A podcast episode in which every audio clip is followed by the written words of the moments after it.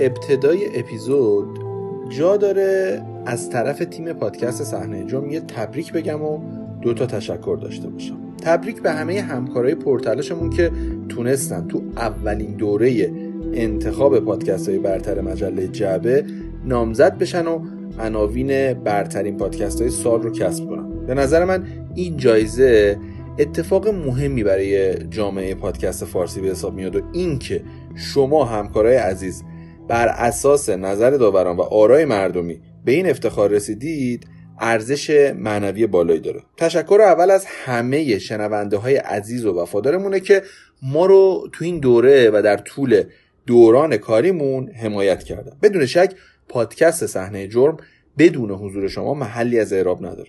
همینطور جا داره از مجله جعبه به خاطر این حرکت جذاب در برگزاری اولین دوره انتخاب پادکست های برتر تشکر بکنم. قطعا این ابتکار مجله جعبه ستودنی و مستحق قدردانیه و امیدوارم تا سالها و دوره های متمادی و البته با دستبندی های بیشتر همچنان ادامه دار باشه. در خصوص تأخیری هم که متاسفانه معمولا بین اپیزودا پیش میاد از حضور شما همراهان گرامی پادکست صحنه جرم عذرخواهی می‌کنیم طبیعتا به دلیل مشغله کاری که همه ما تو زندگی شغلیمون داریم متعهد موندن به یه زمان مشخص برای ریلیز اپیزودهای جدید برای ما یه مقدار سخته. امیدوارم به بزرگواری خودتون ما رو بابت این تاخیرها ببخشید. خب به نظرم دیگه وقتشه که بریم سراغ قسمت دوم از داستان مرداب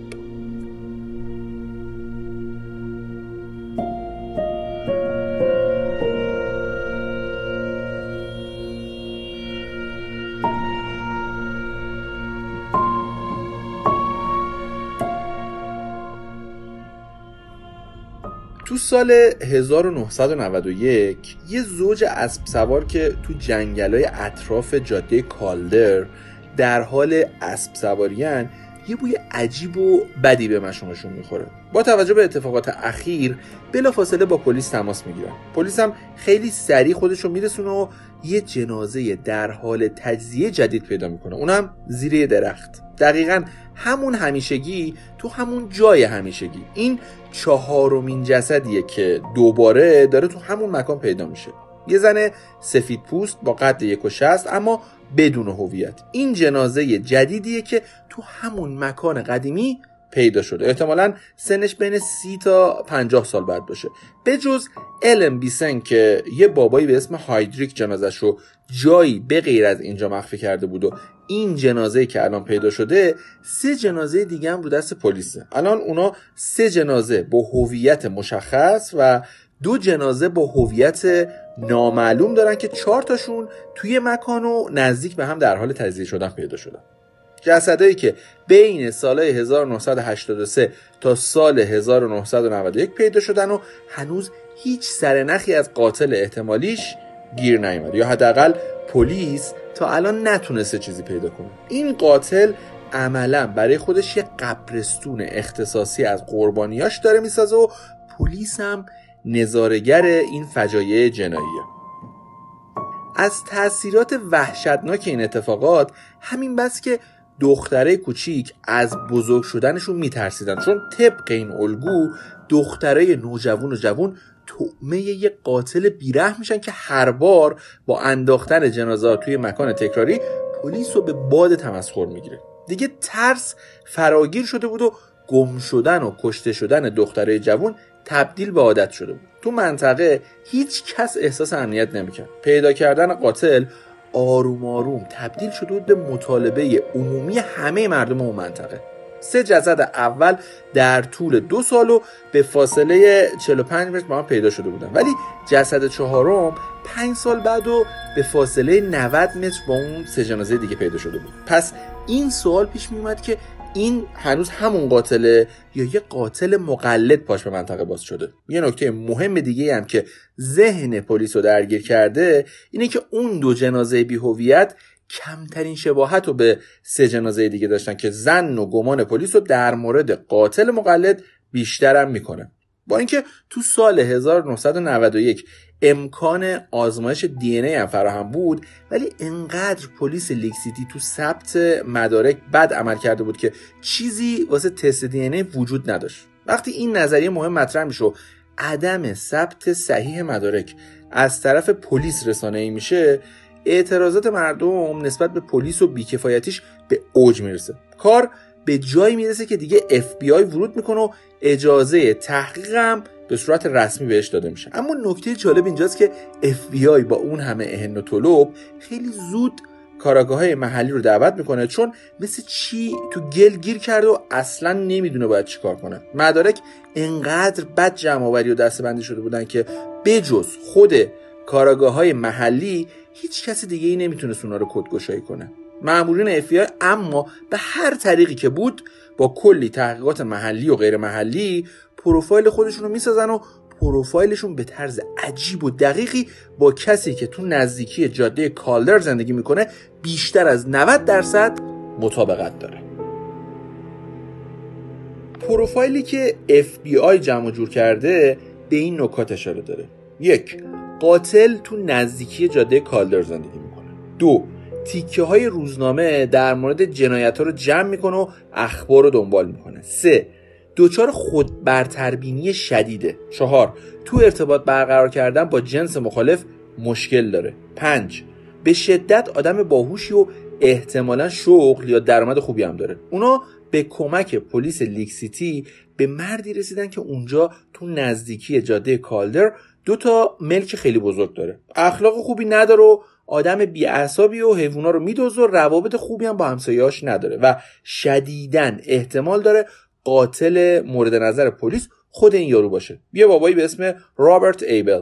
پلیس با توجه به تحقیقات دقیقی که تیم میلر در مورد رابرت ایبل داره ازش کمک می‌خواد و باهاش مصاحبه می‌کنه. اف بی آی به تیم میگه رابرت به عنوان یکی از اصلی ترین مظنونین پرونده اسمش مطرح شد و اونا به تحقیقات تیم واسه ارزیابی دقیقتر نیاز دارن. رابرت ایبل یه دانشمند نخبه ناساست که تو ساخت موشکا خیلی آدم مهمیه. نقش اساسی توی خیلی از موشکای مهمی که ناسا روش داره کار می‌کنه داره تا جایی که یکی از موشکایی که روشون کار کرده بود فضانورد فرستاده بود ما پس آدم گردن کلفتی و تو سازمان فضای امریکا سری تو سر داره. اما چرا یه همچین بابایی مزنون اصلی پرونده شده الان؟ رابرت تو زمان پیدا شدن جنازه چهارم تو منطقه نزدیک به زمین کشتار زمین خریده بود و ملکش رو گسترش داده بود و تبدیلش کرده بود به استبل نگهداری اسب. یکی از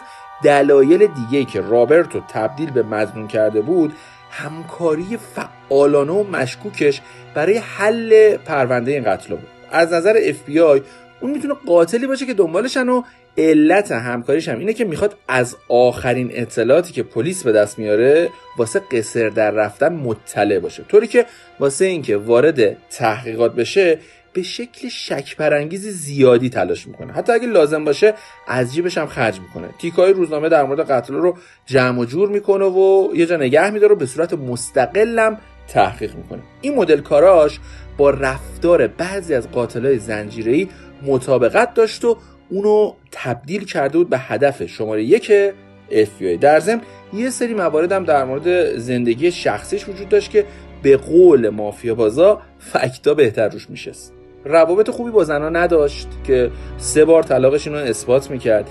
یکی از همسرای سابقش از رابرت شکایت کرده بود و تو صورت جلسه شکایت عنوان کرده بود که رابرت خیلی سفت تهدیدش کرده بود که اگه برخلاف میلش عمل کنه میکشتش. یکی دیگه از همسرای سابقش هم گفته بود که رابرت حیوان آزار بود و اسبا رو کتک می‌زد و باشون بدرفتاری می‌کرد. اگه یکی از اسباش میمرد همونجا ولش می‌کرد تا بپوسه و تجزیه بشه. درست مثل رفتاری که قاتل با جنازه ها تو زمین اطراف جاده کالدر می‌کرد. اینا fact های کمی نبودن و الان به جای کلاید هایدریک که مظنون به قتل الن بیسون بود و چیزی در موردش اثبات نشده بود و فقط به خاطر مخفی کردن جنازش محکوم شده بود رابرت ایبل به عنوان مظنون اصلی اف بی آی جای هایدریک رو تو صدر جدول مظنونین گرفته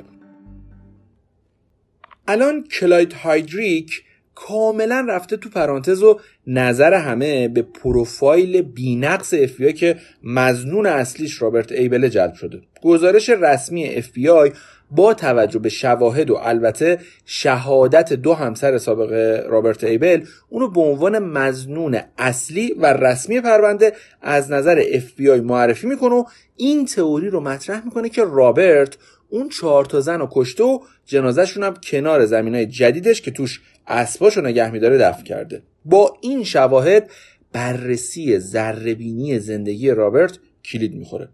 یه تیم آموزش دیده مجهز وارد ملک رابرت میشن تا با یه بررسی عمیق دنبال مدارکی بگردن که احتمالا رابرت بعد از قتل این چهار زن به عنوان یادگاری نگه داشته باشه. یه سری قنیمت ها مثل انگشتر دسته مو دندون تیکه استخون عکس یا مواردی مثل اینا که معمولا قاتلا از قربانیاشون به عنوان قنیمت و یادگاری نگه میدارن. خیلی نیازی به تلاش نیست تا چیزایی رو پیدا کنن که بهشون تو اثبات نظریهشون کمک کنن. اونا همون اول کار تیک روزنامه هایی رو پیدا می‌کنن که در مورد جنایت جاده آی 45 یا همون جاده کشداره تازه علاوه بر این تیک روزنامه ها اونا دندون انسان و یه اسلحه کالیبر 22 هم پیدا می‌کنن که دقیقا با اسلحه ای که یکی از قربانی های ناشناس پرونده باش کشته شده بود مطابقت داره. اینا مدارک کمی نبود اما بیدقتی که پزشکی قانونی شهرستان گالبستان تو ترمیم جمجمه اون قربانی که با گلوله کالیبر 22 کشته شده بود انجام داده بود باعث شده پلیس مدرک قابل قبول و محکمی واسه محکوم کردن رابرت ایبل نداشته باشه. یکی از کاراگاه های پرونده اما ناامید نمیشه و می‌خواد شانسش رو امتحان کنه. بنابراین با رابرت تماس می‌گیره تو اوج ناامیدی ازش درخواست می‌کنه که تو املاکش با هم ملاقات داشته باشن. رابرت هم در عین ناباوری قبول می‌کنه و آقای کاراگاه هم به تاخت خودشو میرسون میرن یه چرخی تو املاک و زمین های رابرت می‌زنن و رابرت هم محل پیدا شدن جنازه لورا میله رو بهشون نشون میده. یکم اون طرفتر محل دقیق پیدا شدن هایدیفای رو هم با هم می‌بینن و عکسایی که از محل رها شدن این جنازه گرفته شده رو رو می‌کنه. کاراگاه پلیس بهش میگه خیلی اعتقاد دارن اینا قناعمیه که تو از این چهار جنایت واسه خودت جمع کردی و این به این معنیه که تو مرتکب این جنایت ها شدی. پس خیلی هم نمی‌تونی از زیرش در بری ولی رابرت میگه مردم خیلی چیزا میگن. هیچ چیزی در مورد من اثبات نشده. اینا قناعم نیستن. اینا مشخصا تحقیقاتیه که من از این جنایات جمع کردم تا بتونم به حلشون و پیشرفت پرونده این قتل کمک کنم. از طرفی این جنایت تو ملک رابرت اتفاق افتاده بود و فکتا هم کاملا روش میشست. از طرفی هم می‌تونست هیچ کدوم از این موارد رو انجام نداده باشه و یه دانشمند باشه که به خاطر اتفاقایی که تو ملکش افتاده بیشتر از بقیه دوست داره ماجرا حل بشه و جنازه دیگه ای تو زمینش پیدا نشه. خلاصه چیزی به طور قطع هنوز مشخص نیست. رابرت هم می‌تونه قاتل باشه هم می‌تونه قاتل نباشه. بنابراین قرار نیست که تا پیدا شدن قاتل اسمش از لیست مزنونی خارج بشه.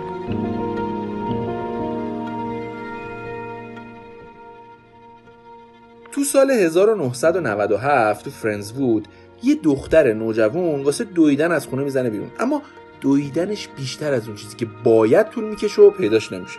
قیبتش بیش از حد طولانیه. ساعت 9 صبح رفته الان ساعت ده شبه ولی هنوز هیچ خبری ازش نشده. قطعا این همه مدت نمی‌تونسته در حال دویدن باشه دیگه. این دختر نوجوان لورا اسمیتر و دوازده سالشه. پدر و مادرش علاوه بر اینکه به پلیس اطلاع میدن خودشون هم تراکت چاپ می‌کنن و دست به هر کاری می‌زنن تا بلکه بتونن از بقیه مردم کمک بگیرن و یه سرنخی ازش پیدا کنن. فرندزوود یکی دیگه از شهرهاییه که تو امتداد جاده آی 45 قرار گرفته و شدیداً هم به امنیت شهرته تا جایی که خیلی بهش safe بودم میگن. بنابراین وقتی توی همچین مکانی کسی گم میشه هیاهوی زیادی ایجاد می‌کنه. چون مهمترین ویژگی منطقه یعنی امنیت زیر سوال رفت و اگه جدی گرفته نشه دیگه خبری از امنیت نخواهد بود. این موضوع برای پلیس به قدری اهمیت پیدا کرده که علاوه بر اینکه پلیس و اف در حال کار کردن رو پرونده هستن بعضی هم از گروه های مبارزه با مواد مخدر به صورت ویژه واسه پیدا کردن لورا اسمیتر وارد عمل میشن و به جستجو ملحق میشن. مردم منطقه فرنز بودم دست به کار میشن و داوطلبانه به فرایند جستجو اضافه میشن. طوری که حدود 6000 نفر واسه پیدا کردن لورا اسمیتر به جمع پلیس اضافه شده بودن و در حال جستجوی زنده یا مرده لورا بودن. یکی دو روز بعد حتی دسته تفنگدارای نیروی دریایی هم به این جمع 6000 نفره اضافه میشن. ستاره این جستجو اما نه پلیس نه تفنگدارای نیروی دریایی امریکا بلکه بازم سگا و البته سگای مردم محلی منطقه مشامشون یه بوی تعفن شدید و حس می‌کنه. روی همین حساب به واسطه پارس بیوقفه سگا یه پدر پسر که در حال جستجو هستن خودشون رو میرسونن به جایی که سگا دیوانوار در حال پارس کردنن اولش فکر می‌کنن که با لاشه یه حیوان طرفن ولی وقتی خوب نگاه می‌کنن متوجه جورابی که پای جنازه است میشن و متاسفانه چیزی که پیدا می‌کنن احتمالا جنازه لورا اسمیتره بله دختر دوازده ساله ماجرا که بیش از 6000 نفر چندین روزه که در حال جستجو واسه پیدا کردنشن الان جنازه بیجونش پیدا شده. پلیس با یکم بررسی شواهدی پیدا می‌کنه که حتی قبل از بررسی های پزشکی قانونی اونا رو تقریبا از هویت جنازه مطمئن می‌کنن اونا یه حلقه نقره که حروف اسم لورا روش درد شده رو پیدا می‌کنن. بعدم متوجه ارتودنسی دندونه لورا میشن و تقریبا با یه اطمینان نسبی میرن برای بررسی دقیق تو پزشکی قانونی. بعد از بررسی های بیشتر دیگه به طور قطع مشخص میشه که جنازه متعلق به لورا کیت اسمیتره. لورا سوم اپریل مفقود شده بود و جنازش 17 روز بعد یعنی تو تاریخ 20 اپریل پیدا شد. قتل لورا میلر یکی از حداقل 35 پرونده قتلیه که تو سه شهرستانی که درگیر این قتل هستن همچنان حل نشده در طول این سالیان باقی مونده. و این یعنی وحشت خالص برای مردمی که توی این منطقه دارن زندگی می‌کنن. اما قتل لورا میلر یه قتل ساده نبود بلکه یکی از مهمتریناش بود. چون دیگه توجه رسانه ها به شکل جدی به ماجرا جلب شده بود و الان همه در جریان حل نشدن پرونده های قبلی و عدم توجه خاص و ویژه پلیس به این ماجرا شده بودند. تا قبل از این جنایت پلیس با زدن برچسبای اخلاقی کثیف به قربانیا از پیگیری دقیق و حل پروندههایی که البته در حل کردنشون عاجز بود در رفته بود. ولی الان با قتل یه دختر بچه دوازده ساله دیگه اون سناریوی کثیف پلیس قابل پذیرش واسه عموم مردم و رسانه ها نیست. تا قبل از اون پلیس می‌گفت هایدیفای معتاد بود لورا دختر فراری بود. اون دوتا جنازه ای هم که هویتشون مشخص نبود و کارگر جنسی معرفی کرده بودن و خودشون رو راحت کرده بودن و واسه حل پرونده ها اونجوری که باید مایه نذاشته بودن. خب یه همچین پلیسی به نظر مردم منطقه نه تنها بیورزه بود بلکه به نوعی شریک جرم قاتل هم به حساب میاد چون این پیامو به قاتل می‌دادن که شما با خیال راحت بکش. کشتن این دختره از شما پیگیری نکردنش از ما. خب قتل دخترایی که بالای 18 سال بودن و پلیس می‌تونست با انگ زدن بهشون پیگیری کارشون نشه. اما قتل یه دختر بچه 12 ساله خیلی فرق داره. قتل دختر بچه اونم با اون وضع برد رسانه‌ای بیشتری داره و حل نکردنش هزینه های سنگینی واسه پلیس و مقامای ارشدشون به بار میاره. لورا اسمیتر یه دختر بچه خوب از یه محله خوب و یه خانواده خوب بود و برخلاف قربانی های دیگه پلیس نمی‌تونست اینطور وانمود کنه که حتما خودش رفتار پرخطری کرده که تومه قاتل شده. این دفعه اگه همچین حرفی می‌زدن با مردمی طرف بودن که بهشون رحم نمی‌کردن. این بار دیگه فقط با خانواده قربانی ها طرف نبودن بلکه با افکار عمومی و مردمی طرف بودن که خودشون دخترایی داشتن که می‌تونستن قربانی بعدی قاتل باشن. شهر فرنز بودم یک پارچه مطالبه گر شده بودن و پرچما به صورت نیمه به احتزاز در اومده جلوی هر خونه تو سطح شهر فقط یه چیز نشون می‌دادن. این سوگواری عمومیه و تا حل شدن پرونده تموم شدنی نیست. الان با قتل لورا اسمیتر پرونده جنایت های قبلی هم بالا اومده و بار حل اون پرونده هم روی دوش پلیس داره سنگینی می‌کنه. تصویر دختر بچههایی که تو گزارش های تلویزیونی از وحشت به مادرشون چسبیده بودن و گریه می‌کردن احساسات عمومی رو طوری جریه دار کرده که گناه پلیس رو کمتر از قاتل زنجیره این روزا نمی‌دونن. دختره اون منطقه قبلا از بزرگ شدن میترسیدن. اما الان دیگه با مرگ لورا اسمیتر دیگه فرقی براشون نمی‌کرد. برای ترسیدن دلیل جدید دیگه هم پیدا شده. جامعه فرنز وود به حدی از این ماجرا ترسیده بود که مدارس فرنز وود یه بسته ای رو بین والدین بچه ها پخش می‌کردن که بر اساس اون والدین باید یه دسته مو با اثر انگشت بچه هاشون رو به مدرسه تحویل بدن که یه بانک اطلاعاتی ایجاد بشه تا اگه یه زمانی بچهشون رو دزدیدن بتونن به کمک این موارد جنازه رو شناسایی کنن. شما تصور بکنید چه جو عجیبیه. پلیس یه لیست کامل از آزارگرای جنسی منطقه جمع می‌کنه. ولی نکته عجیبش اینه که به صد یا دیویس نفر اسم نمی‌رسه بلکه یه لیست از چندین هزار نفر تهیه میشه که حتی پلیس رو هم شوکه می‌کنه. اینجای داستان قراره با یه دختر دیگه هم آشنا بشیم. مارلا دختر کامیلاست کامیلا کیه؟ کامیلا زنیه که با هایدریک مزنون پرونده المبیسون ازدواج کرده. کلاید هایدریک وقتی با کامیلا ازدواج می‌کنه همسر سابق کامیلا از دخترش مارلا می‌پرسه که تا حالا کلاید به خودش یا بردش آسیب رسونده یا کاری کرده که احساس بدی بهشون دست بده؟ مارلا که اون زمان متوجه صحبت باباش نیست میگه نه چیزی یادم نمیاد. فکر نکنم. مارلا میگه زمانی که مامانم توی آپارتمان تو دیکینسون با کلاید هایدریک زندگی می‌کرد ما هم هر از گاهی واسه دیدنش می‌رفتیم پیشش. آپارتمان لوکسی نبود ولی اطرافش یه استخر داشت. ما هم عاشق استخر بودیم. یه بار کلاید من و برادرم و واسه شنا برد با خودش همون استخری که اونجا بود. خیلی هیجان زده بودیم.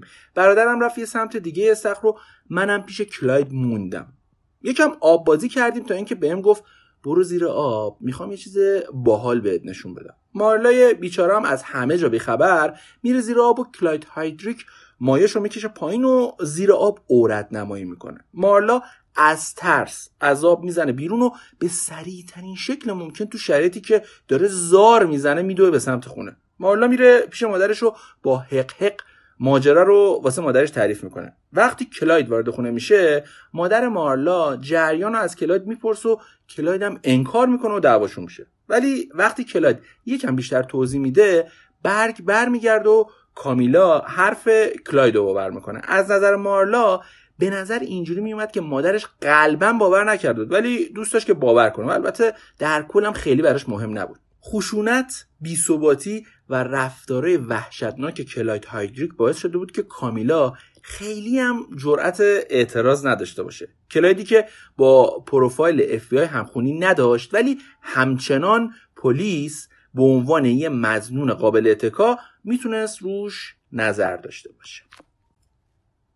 مارلا میگه اون دوره‌ای که با مادرش و کلاید زندگی می‌کرد همیشه احساس می‌کرد که یکی مخفیانه داره میپادش اما طبق معمول مادرش قبول نمی‌کرد. بعد از اینکه دبیرستان مارلا تموم میشه مارلا از پیش مادرش میره چند سال بعدم کامیلا از کلاید جدا میشه و بعد از مدتها به دخترش سر می‌زنه. کامیلا تو ملاقاتش با مارلا بهش میگه تو محل اقامت سابقشون روی دیوار یه سوراخ پیدا کرده که از توش تو اتاق تو پیدا بوده. یعنی تمام اون مدتی که مارلا حس می‌کرده یکی داره مخفیانه داخل اتاقش رو دید می‌زنه اشتباه نمی‌کرده.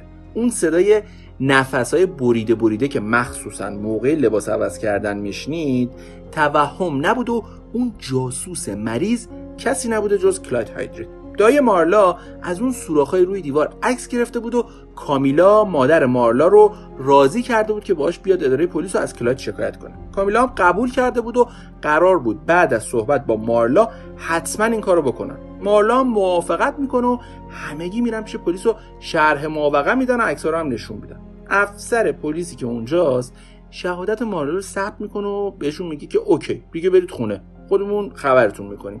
با این شهادت دوباره می‌تونستن دستگیرش کنن و حتی با توجه به کارهایی که تو این چند سال اخیر با مارلا و برادرش کرده بود مثل همون اورد نمایی تو استخر دیگه کار سختی واسه محکوم کردنش نداشتن. اما نکته اینجاست که پلیس بازم هیچ کاری نمی‌کنه. بله دست بزنید واسه پلیس. واقعا کارشون خیلی درسته.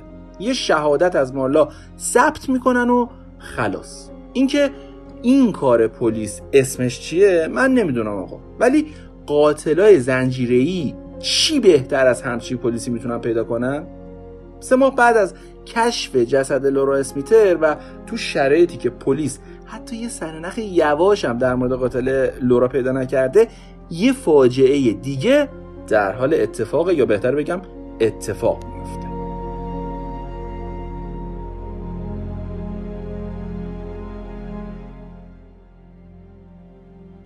کلیکاکس مادر یه دختر کوچولوی خوشگل و بامزه است. بعد از رسوندن دختر کوچیکش به طرز مشکوکی مفقود میشه. کلی از همون تلفن عمومی که لورا میلر دختر تیم میلر آخرین لحظات قبل از ناپدید شدنش ازش تماس گرفته بود استفاده کرده بود و با همسرش تماس گرفته بود. ولی بعد از اون تماس دیگه هیچ کس خبری از کلی کاکس دریافت نکرده بود. کلی کاکس 20 ساله تو 15 جولای 1997 رسما مفقود میشه و داستان تکراری این روزا کلید می‌خوره. پلیس ماشین کلی رو بررسی می‌کنه ولی طبق معمول سرنخه به درد بخوری پیدا نمی‌کنه. اما چیزی که پلیس میگه حتی از هیچ سرنخی پیدا نکردن هم بدتره. با وجود این همه نقطه اشتراک با جنایات چند سال اخیر اونا میگن هنوز معلوم نیست که واقعا جرم یا جنایتی اتفاق افتاده باشه. شاید کلی به صورت خودخواسته خانوادهش رو ترک کرده.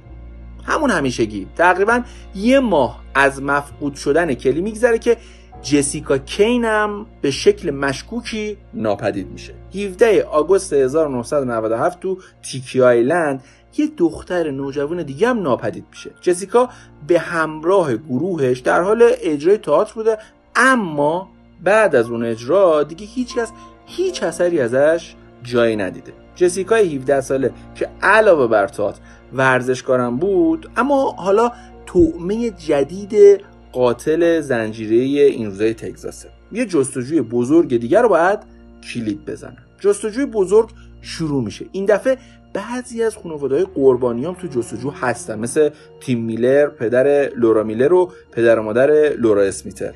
یه هیولا بین مردم داره زندگی می‌کنه که پلیس رو به سخره می‌گیره و هر وقت دلش می‌خواد مرتکب جنایت میشه. یا نه؟ این احتمال وجود داره که تو منطقه با توجه به بیکفایتی پلیس بیشتر از یه قاتل زنجیری وجود داشته باشه یا حداقل در کنار قاتل زنجیره زمین های کشتار یه قاتل مقلدم پاش به ماجرا باز شده. حتی تصور این که چندین قاتل مخوف الان ممکنه تو منطقه باشن مردم منطقه رو تو شوک وحشتناکی فرو می‌بره از اون بدتر اینکه خوب می‌دونن تو این ماجرا پلیس هیچ کاری از دستش بر نیامد و احتمالا بر نمیاد. این تو شرایطیه که پلیس حتی به وجود یه قاتل زنجیره‌ای هم اعتقادی نداره. وقتی اعتماد عمومی از بین میره وقتی مردم مرتب پشت سرشون رو نگاه می‌کنن وقتی هیچکس به کس دیگه ای نمی‌تونه اعتماد بکنه وقتی بسات تهمت های فلج کننده به خاطر ترس عمومی تو جامعه پهن میشه دیگه انتظار رفتار انسانی از افراد انتظار بیجا دور از ذهنیه. جامعه فرو پاشید و برای بقا دست به هر کاری ممکنه بزنه.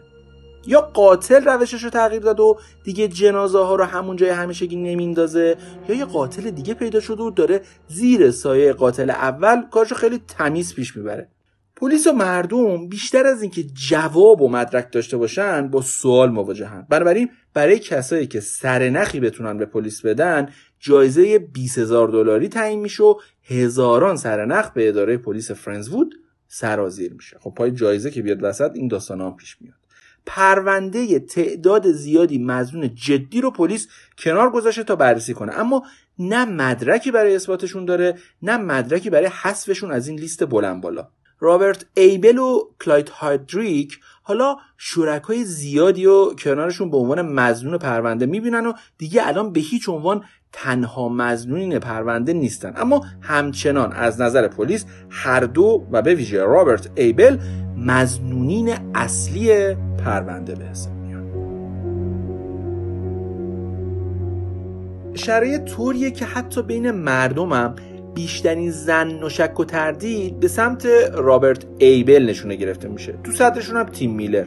از نظر تیم میلر مهمترین گزینه و مزنون تو این پرونده رابرت ایبل و پلیس خیلی داره باش مماشات تیم از پلیس خواسته بود که زمینای رابرت دقیق حفاری بشه و خودش هم به دقت تحت بازجویی قرار بگیره. تیم میلر معتقد اگه این خواسته اون عملیاتی بشه خیلی زود شواهد و مدارک لازم پیدا میشه و رابرت هم اعتراف می‌کنه و در نهایت پرونده بسته میشه. تیم حتی شخصا به رابرت زنگ می‌زد و زمانی که رابرت پاسخگو نبود براش پیام صوتی میذاشت و مرتب تهدیدش می‌کرد. تیم به رابرت می‌گفت شاید پلیسای احمق نتونسته باشن گیرت بندازن ولی برای من مثل روز روشنه که قاتل دختر من و بقیه دخترها. توی و مطمئن باش خیلی زود عذابی به سرت آوار می‌کنم که مرگ بزرگترین آرزود باشه. مواظب پشت سرت باش روانی. تیم میلر ایمان داره که تو مسیر درستی قرار گرفته و فقط بحث زمان و کافیه تا پلیس هم راضی بکنه تا این پرونده بسته بشه. بنابراین تیم میلر با توجه به مقبولیتی که داره یه تیم از داوطلبین جمع می‌کنه و میره تا حفاری زمینای رابرت و استارت بزنه و کارو دست بگیره. اونا با بیل مکانیکی و امکانات نسبتا کامل حفاری رو شروع می‌کنن و از پای ثابت این جستجوها یعنی سگام استفاده می‌کنن. سگا رو باز می‌کنن تمام سگا همه توی منطقه جمع میشن و شروع می‌کنن دیوانوار پارس کردن. اونا یه کیف و یه لباس زنونه اونجا پیدا می‌کنن که مشخصا زیر زمین به شکل حرفه‌ای دفن شده بود. با پیدا شدن این مدارک جدید رابرت ایبل به حدی ترسیده که جلوی دوربین خبرنگارا به گریه میفته و درست نمی‌تونه به اتهاماتی که بهش وارد میشه پاسخ بده. بعدم میره دادگاه و درخواست تأمین جانی می‌کنه از دادگاه و می‌خواد که در مقابل تیم میلر که مرتب تهدیدش می‌کنه ازش مراقبت کنه. چون از نظر رابرت با وجود تیم اون امنیت جانی نداره. بعد از پیدا شدن این مدارک مهم دیگه کار رابرت هم تو جامعه تموم میشه. اون الان یه فرد ترد شده است که هر لحظه ممکنه هر کدوم از ساکنین اون مناطق کلکشو بکنن و بفرستنش اون دنیا. ایبل بعد از این ماجراها استبل اسب سواریش رو تعطیل می‌کنه و اساس کشی می‌کنه به مزرعه خانوادگیش که توی شهرستان دیگه تو تگزاسه. رابرت اجازه نداره از ایالت خارج بشه اما تا زمان تعیین تکلیفش جابجایی داخل ایالت براش امکان پذیره. ماه می سال 1997 گزارش یه آدم به دست پلیس می‌رسه. اما این بار دختری که روبوده شده تونسته خودش رو از دست آدم روبا نجات بده. ولی به دلیل اینکه خودش رو از ماشین پرت کرده بیرون وضعیت سلامتش پایداری لازم و نداره و تحت درمانه. دوربینای مدار بسته تصویر دختری که الان تو بیمارستان بستریه رو ثبت کردن. اونم تو شرایطی که یه مرد عجیب که خیلی هم صورتش پیدا نیست بهش زل زده. دختری که متوجه نگاه عجیب این مرد نیست میره تا سوار وانتش بشه و بره. ولی وقتی میره سمت وانتش متوجه میشه که لاستیک ماشینش پنچره. تو این حال و حواس که چه بدشانسی بد موقعی رو گرفته که یه مرد میره سمتش و بهش میگه ای بابا چرخ ماشینتون پنچر شده می‌تونم کمکتون کنم؟ شک می‌کنه. اما تا میاد از این وضعیت مشکوک خودش رو نجات بده مرد مرموز ماجرا میپره پشتش و با چاقویی که می‌ذاره روی گلوش اونو با خودش می‌بره و سوار ترک خودش می‌کنه. پاشو تا ته روی گاز می‌ذاره و میره تو جاده آی 45 همون جاده معروف این داستان. و قبل از اینکه دختره بتونه کاری بکنه از محل متواری میشه. الان این یارو دختره رو دزدیده و داره با سرعت بالا تو بزرگراه میتازونه و میره. دختره هم بجز بیرون پرت کردن خودش از ماشین هیچ راه دیگه ای نداره. اما وقتی الان تو بیمارستان بستریه یعنی تنها راهی که داشته رو عملی کرد و تونسته از ماشین بیرون بپره و فعلا خودش رو از دست این روانی نجات بده اما به نظر شما این راننده روانی کدوم یکی از این مزنون هست؟ یا اصلا هیچ کدوم از این مزنون ها هست یا نه این راننده رابرت ایبله که از محل سکونت جدیدش زده بیرون تا دوباره شکار کنه یا کلاید هایدریکه که دوباره حوس جنایت کرده. یا اصلا هیچ کدوم از این دو نفر نیستن و کسی دیگه ای زیر پوست این شهر داره جنایت می‌کنه که حتی تو لیست بلند بالای مزنون پلیس جا نداره.